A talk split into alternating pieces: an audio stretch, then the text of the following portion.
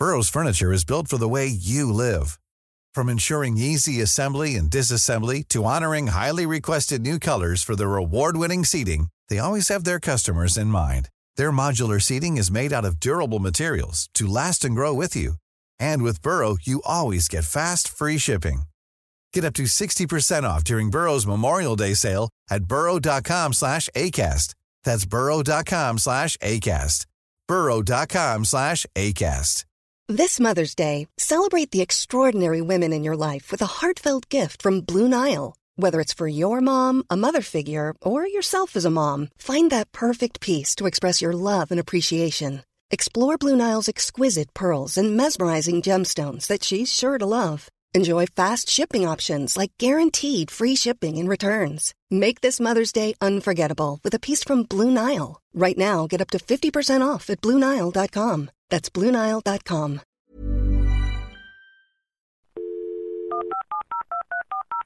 This podcast is a Royfield Brown production. Find others on iTunes. All right. Yeah, I know. Ladies and gentlemen, please remain standing for the singing of our national anthem.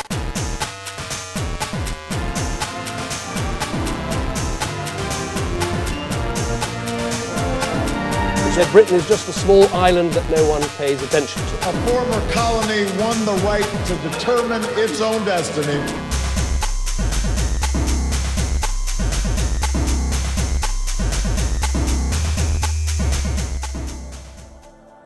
Hello and welcome to Mid Atlantic, the show where we look at the news and the views from one side of the Atlantic from the perspective of the other.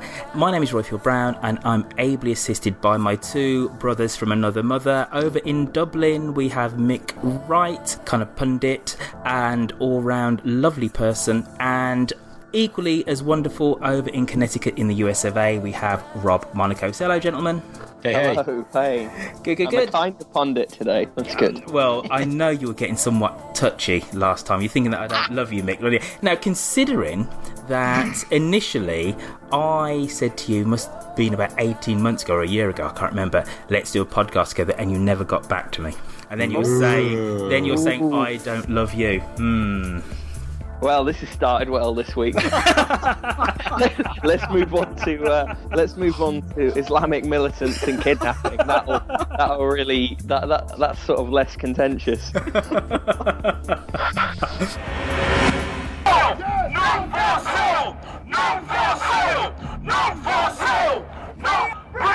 Crowds like these from New York to London rallied yesterday demanding that the terrorist group Boko Haram bring back our girls, imploring the Nigerian government to take some sort of action. You know, that phrase uh, is now becoming a, a, a call for action. Bring back our girls has ignited across social media, calling attention to a story that has been largely overlooked for a couple of weeks, uh, at least until now. Bring Back Our Girls has focused the world's attention on Boko Haram. Will this outrage help deal a death blow to the group? Why don't we start with you, Mick Wright, over in Dublin? Um, no. Um, I think it's good that people are taking an interest, but I think ultimately uh, the only thing that's going to really sort the situation out there is an improvement in the activities of the government and, and the military over there in truly facing up to what Boko Haram are doing.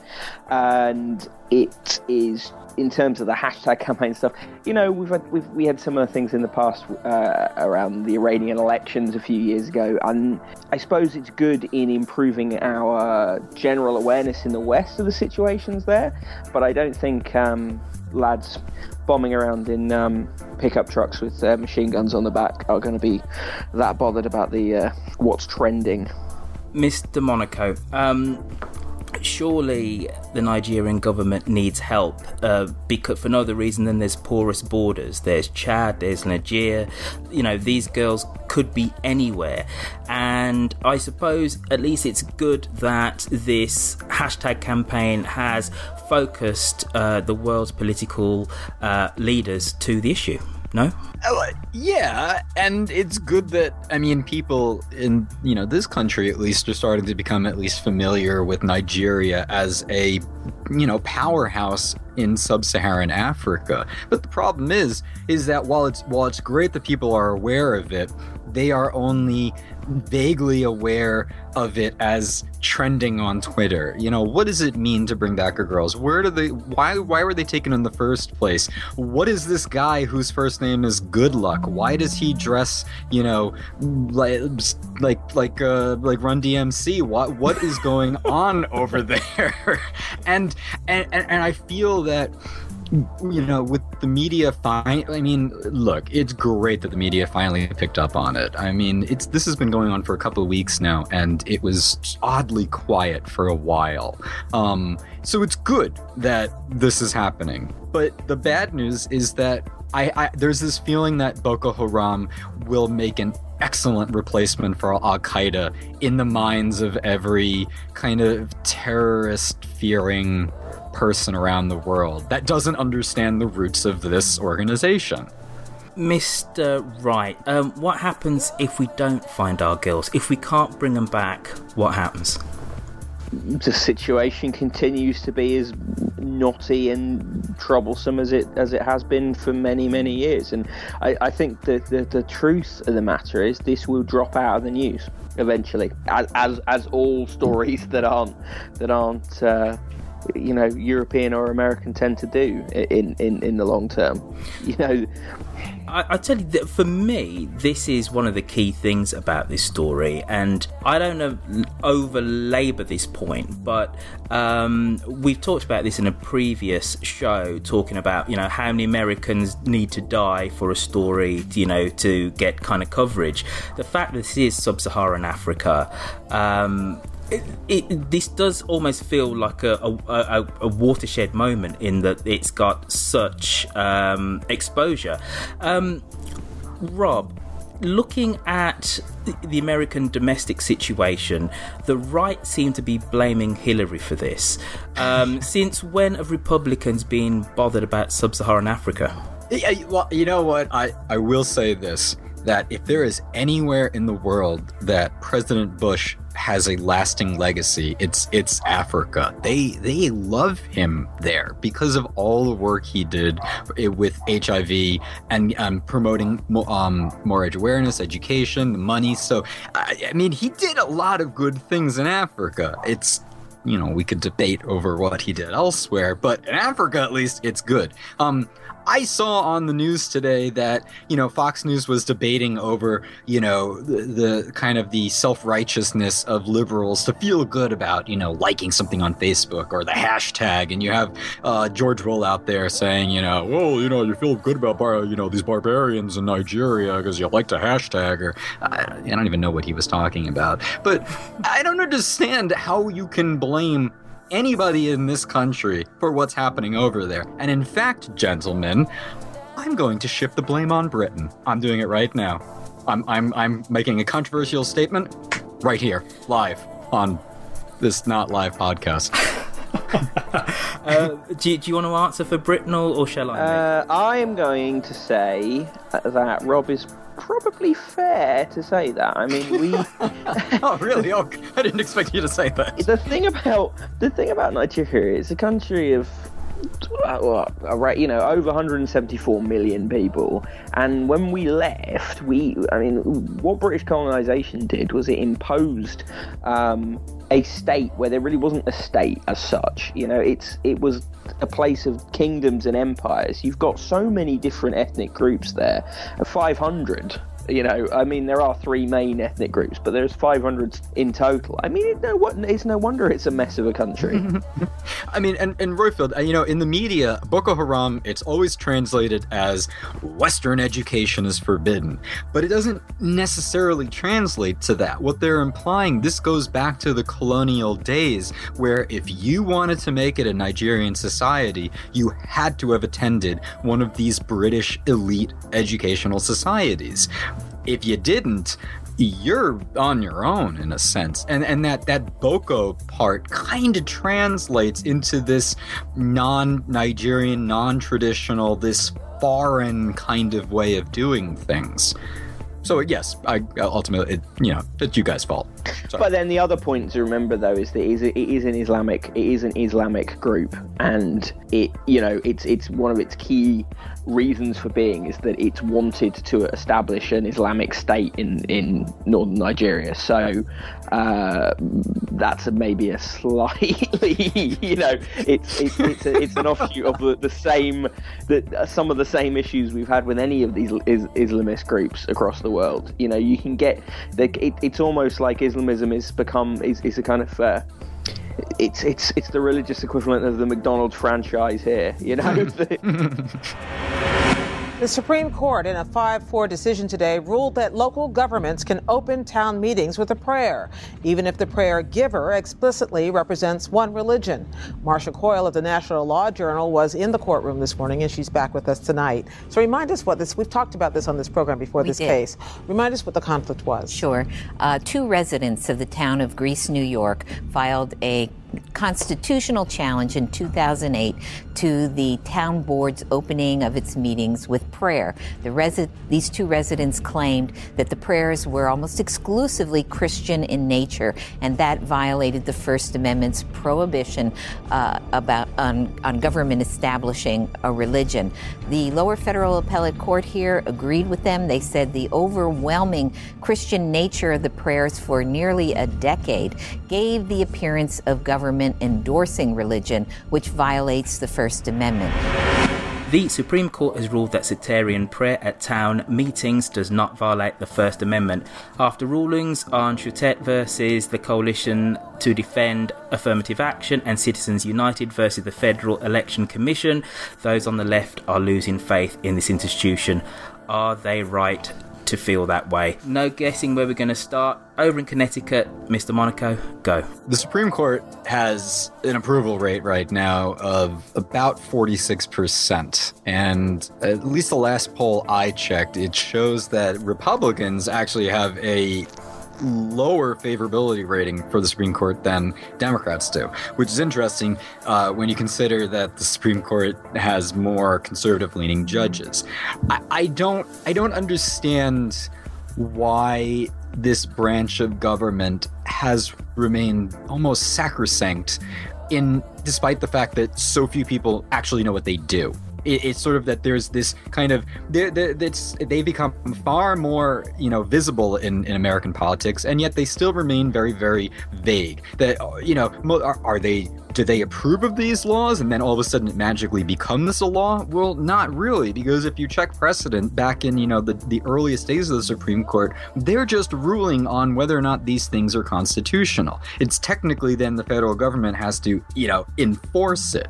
But as to whether we can start to claim that the Supreme Court is wrong or they're impartial or not, you know, I, I do feel that politics is getting in the way of their decisions. I like a few of them on the bench. I think a few of them really just aggravate me every time I hear them open their mouths. Um, they, it's like they're a relic of, of another age. It, it, really is. Mr. Wright, were they correct in their latest judgment? Um, well, I have to say my uh, I don't think my legal training is, is, is up with theirs. To be fair, what does but, your uh, gut tell you? Uh, well, my gut tells me that that if you if you're going if you're going to bang on about separation of church and state, then there needs to be some separation of church and state.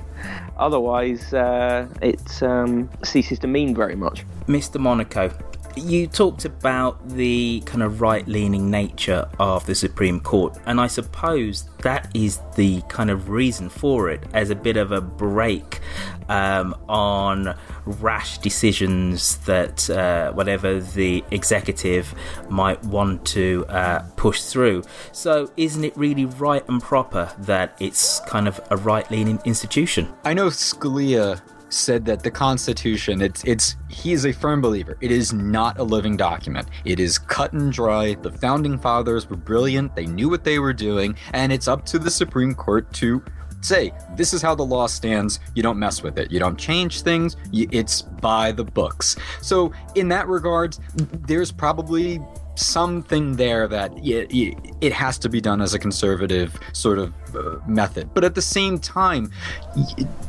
it's like they're living in a different world. How can you expect that leading prayer in a state kind of assembly, that, that anything before a legislative body, that, well, what if it's a prayer that you don't agree with? What about a couple of years ago, I think it was, it was back in 07, that um, a Hindu priest led the opening prayer of, I think it was the Senate session, and people started chanting over him, shouting, you know, that there's only one God, it's Jesus, this is blasphemy. You've got the, the, the American, the family groups, they start writing in. So it's okay when it's the prayer you like, but not when it's the prayer you don't like. It, it, it's all of these rulings lately feel that, like, it's great if, it, if you benefit from it, but as soon as it inconveniences or bothers you, it's this is an outrage. This is this is an atrocity. I don't know. So, my gut tells me that something feels very fishy lately with the court. Something's amiss in the state of Denmark, eh? Um, me. Hey, I'm Ryan Reynolds. At Mint Mobile, we like to do the opposite of what Big Wireless does. They charge you a lot, we charge you a little. So naturally, when they announced they'd be raising their prices due to inflation, we decided to deflate our prices due to not hating you. That's right. We're cutting the price of Mint Unlimited from $30 a month to just $15 a month. Give it a try at mintmobile.com slash switch. $45 upfront for three months plus taxes and fees. Promote for new customers for limited time. Unlimited more than 40 gigabytes per month. Slows. Full terms at mintmobile.com. Burrow's furniture is built for the way you live. From ensuring easy assembly and disassembly to honoring highly requested new colors for their award-winning seating, they always have their customers in mind. Their modular seating is made out of durable materials to last and grow with you. And with Burrow, you always get fast, free shipping.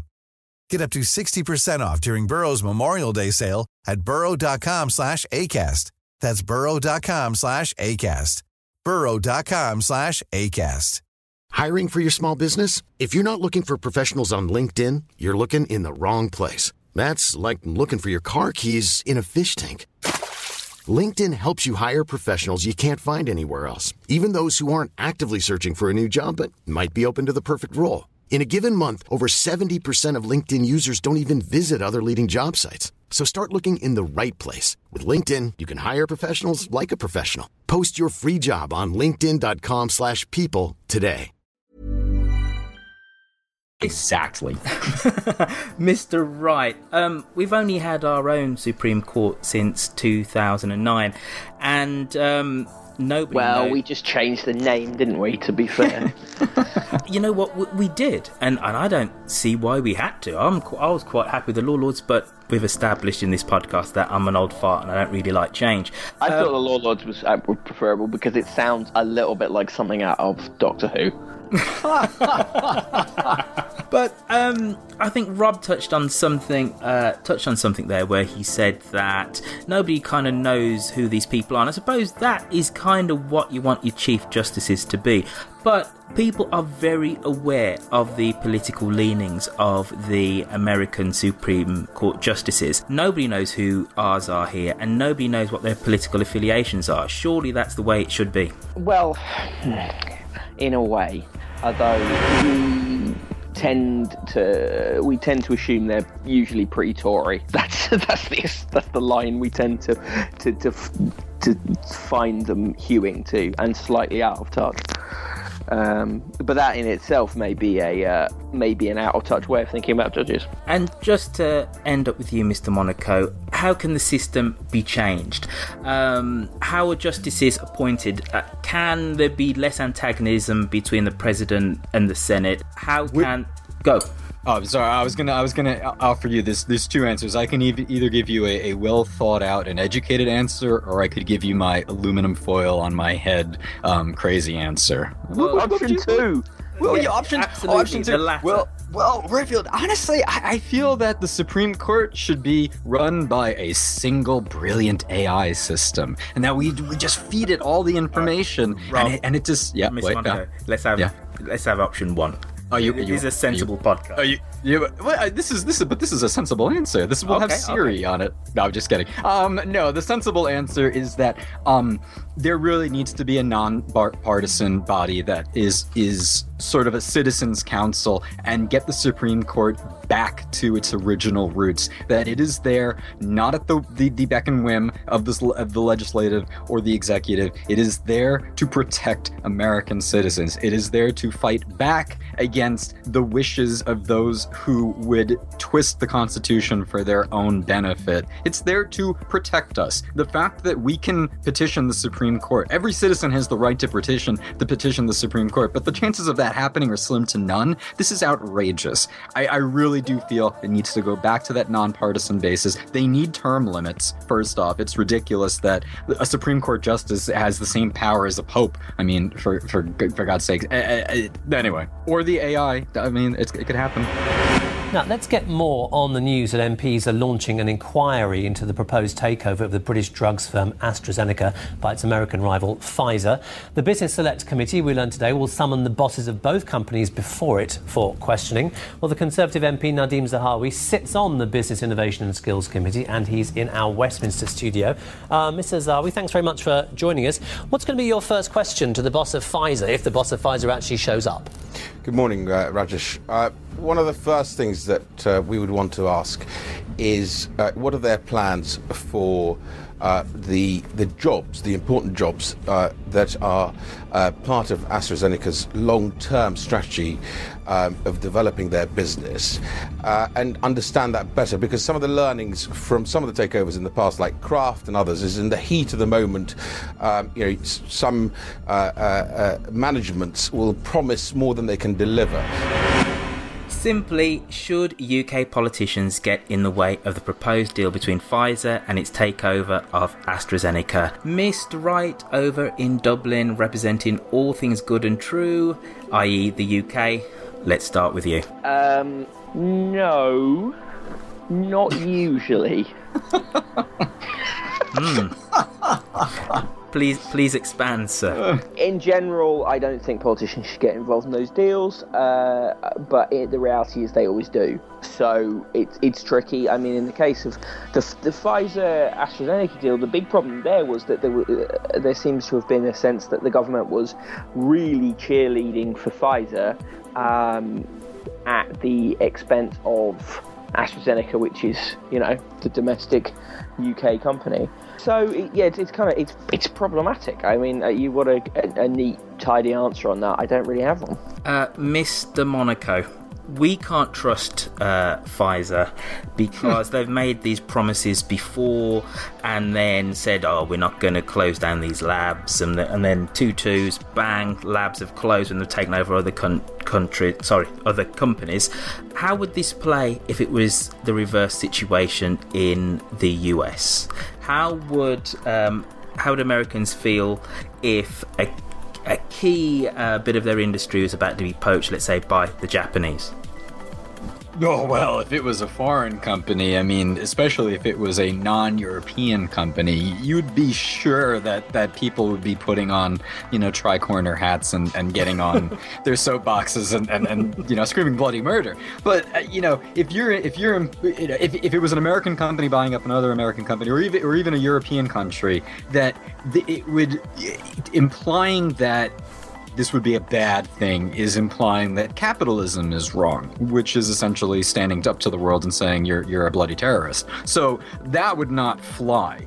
But the the, the question is is that uh, we're going through our own thing right now with, with two major uh, uh, telecom companies, cable companies, Time Warner and, and Comcast here, which is that's a whole other thing. But what does Pfizer gain besides lots of money from doing this? And what do these politicians gain from, you know, holding it up? That's the question that should be asked. So, Mick, I think oh we we all kind of have a kind of rough consensus on this that we kind of think that we should kind of have a say, but we feel that we're getting in the way of kind of commerce. But surely the whole point of this is that this is a strategically important British company that has thousands of jobs in a very important part of the economy, and we can't just see those jobs uh, wander away. So surely a little bit of kind of political stroke government oversight is needed here. It is. I'm just uh, suspicious that the oversight from this particular government will be well actually any of the governments we've had in the past sort of 20 years they they're, they're pro business to the point of uh, uh, to a fault really and i think you know we've shown pretty bad form in, in selling uh, UK companies to foreign buyers in deals that don't serve us well.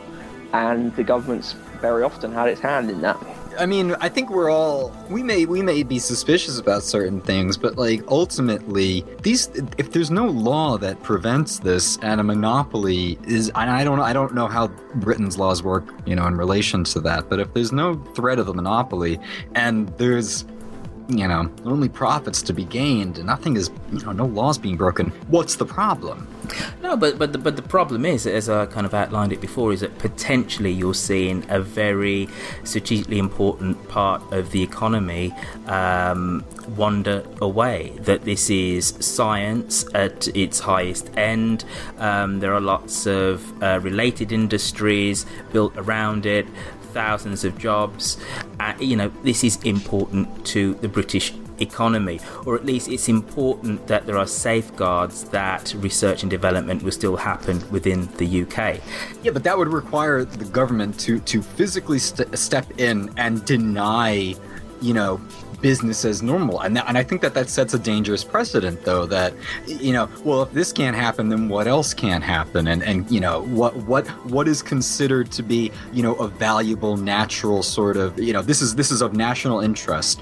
Where does, where does it stop? I, you know, I don't know if you know this, but the largest pork producer in this in this country, Smithfield, was bought out by a Chinese company.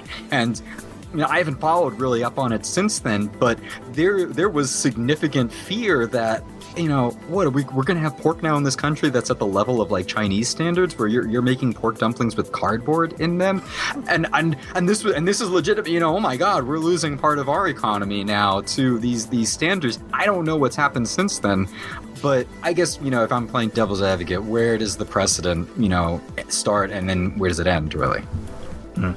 Is so really we're all just saying this is a logical kind of conclusion of globalization, and the jobs will go where they go, and really national governments have no real reason kind of get in in the way of this. Is that right, Mr. Wright? No, I'm saying I'm saying I would like to see oversight of these uh, these deals, but I just don't have a lot of confidence in in our government to do that properly now let's go on to our takeaways of the week and let's start in sunny Connecticut. Mr. Monaco, tell us what has kind of excited, illuminated, or interested you in the last 14 days. Oh boy. Well, it's been it's been very busy for me, and to everybody who listens to my actual my history podcast, I, I apologize for all the delays. I have some really what, really what history podcast? Oh oh oh oh oh. I'm so sorry. You know, it's so it's called it, the podcast history of our world. It's, it, it's a little no no no that is, no. It's about as timely as your new website, I think. Oh, well, my my new website, yeah, the new website in development. Yeah, well, I I have been extremely busy. I have some really cool things happening that I can't talk about yet. Um, but the way I've been spending my, my downtime when I haven't been having a nervous, um, you know, conniption fit is um, I, have been I've been playing the video game XCOM like relentlessly. This this thing is is brilliant. If you have not played XCOM and you are into that stuff, you owe it to yourself to play it. It's it's it's highly addictive. Mr. Wright, what's been your takeaway? Oh, you know what? Actually, I, I was thinking about whether I had one, and then when we were talking about the Supreme Court earlier, I thought uh, this isn't one for the past couple of weeks. It's just I was just thinking back to it. You should watch if if you want to see a really good um, film which features a very interesting petitioning of the Supreme Court. Watch the People uh, versus uh, Larry Flynt. It's brilliant. It's brilliant film. Uh, and uh, you know he went and petitioned the Supreme Court and won, and it's awesome. Yeah. So it's a good, uh, mm. it's a it's a good story of anti-censorship fighting. It's quite funny, and Courtney Love is in it and actually does quite a good performance. it all seems un- inconceivable. uh, Woody Harrelson's very good in it, isn't he? He's amazing in it. Yeah, yeah he's brilliant it. Um, my takeaway is that uh, commuting which is the bane of modern modern working life, is actually quite a good thing um, or at least it has its place. Let's put it that way. Um, I've been working from home for quite some time now, and I'm just starting to realise that uh, my work-life balance is somewhat out of kilter. And because I work from home all the time, I find myself working at ten o'clock in the evening when I should be spending time with the family. And what commuting does allow you to do is quite neatly gear up and gear down from work and have very clear boundaries. So, um, not that I want to start working for the man in inverted commas. I'm still quite happy to, to work for myself and have an array of clients, but um, I need to stop working from home. So, for me, my take over the last uh, seven days, 14 days, is that commuting has its place. Mr. Wright, um, how can people get hold of you if they want to? Follow me on Twitter at Broken Bottle Boy. I haven't been tweeting that much in the past few days, but I'm going to come back strong. Good, good. And you, Mr. Monaco, in Connecticut. Uh, you can find me on Facebook. It's the podcast history of our world, or Twitter at podcast history. And I too have been neglecting my Twitter duties for XCOM. Sorry. and you can uh, tweet me at Roy R O I F I E L D, on the Twitters if you want to. Also, you can uh, tweet us at Mid Atlantic Show. We also have a Facebook page that you can kind of um, follow us on. So go to Facebook, type in Mid Atlantic Show, and then uh, you'll bump into that. The website is midatlanticshow.com. Um, if you want to post a message, because no one's done that for um, a couple of shows now, please go onto our website and we have a voicemail button. Hit that, it's a red thing over on the right, and uh, by uh, the magic of the interweb, you'll have a message and your voice will be heard on the show. That has been Mid Atlantic Show. See you all not in 14 days' time because actually we're going to move our recording days to Wednesday. So that means as of next week, Thursday, there will be a new Mid Atlantic show. Then after that, it'll be the show will be um, with you every second Thursday. See you all again in um, a little while. Bye. I tell you what I'm going to do. That, that, that, that was quite sweet, Mick. It was quite sweet.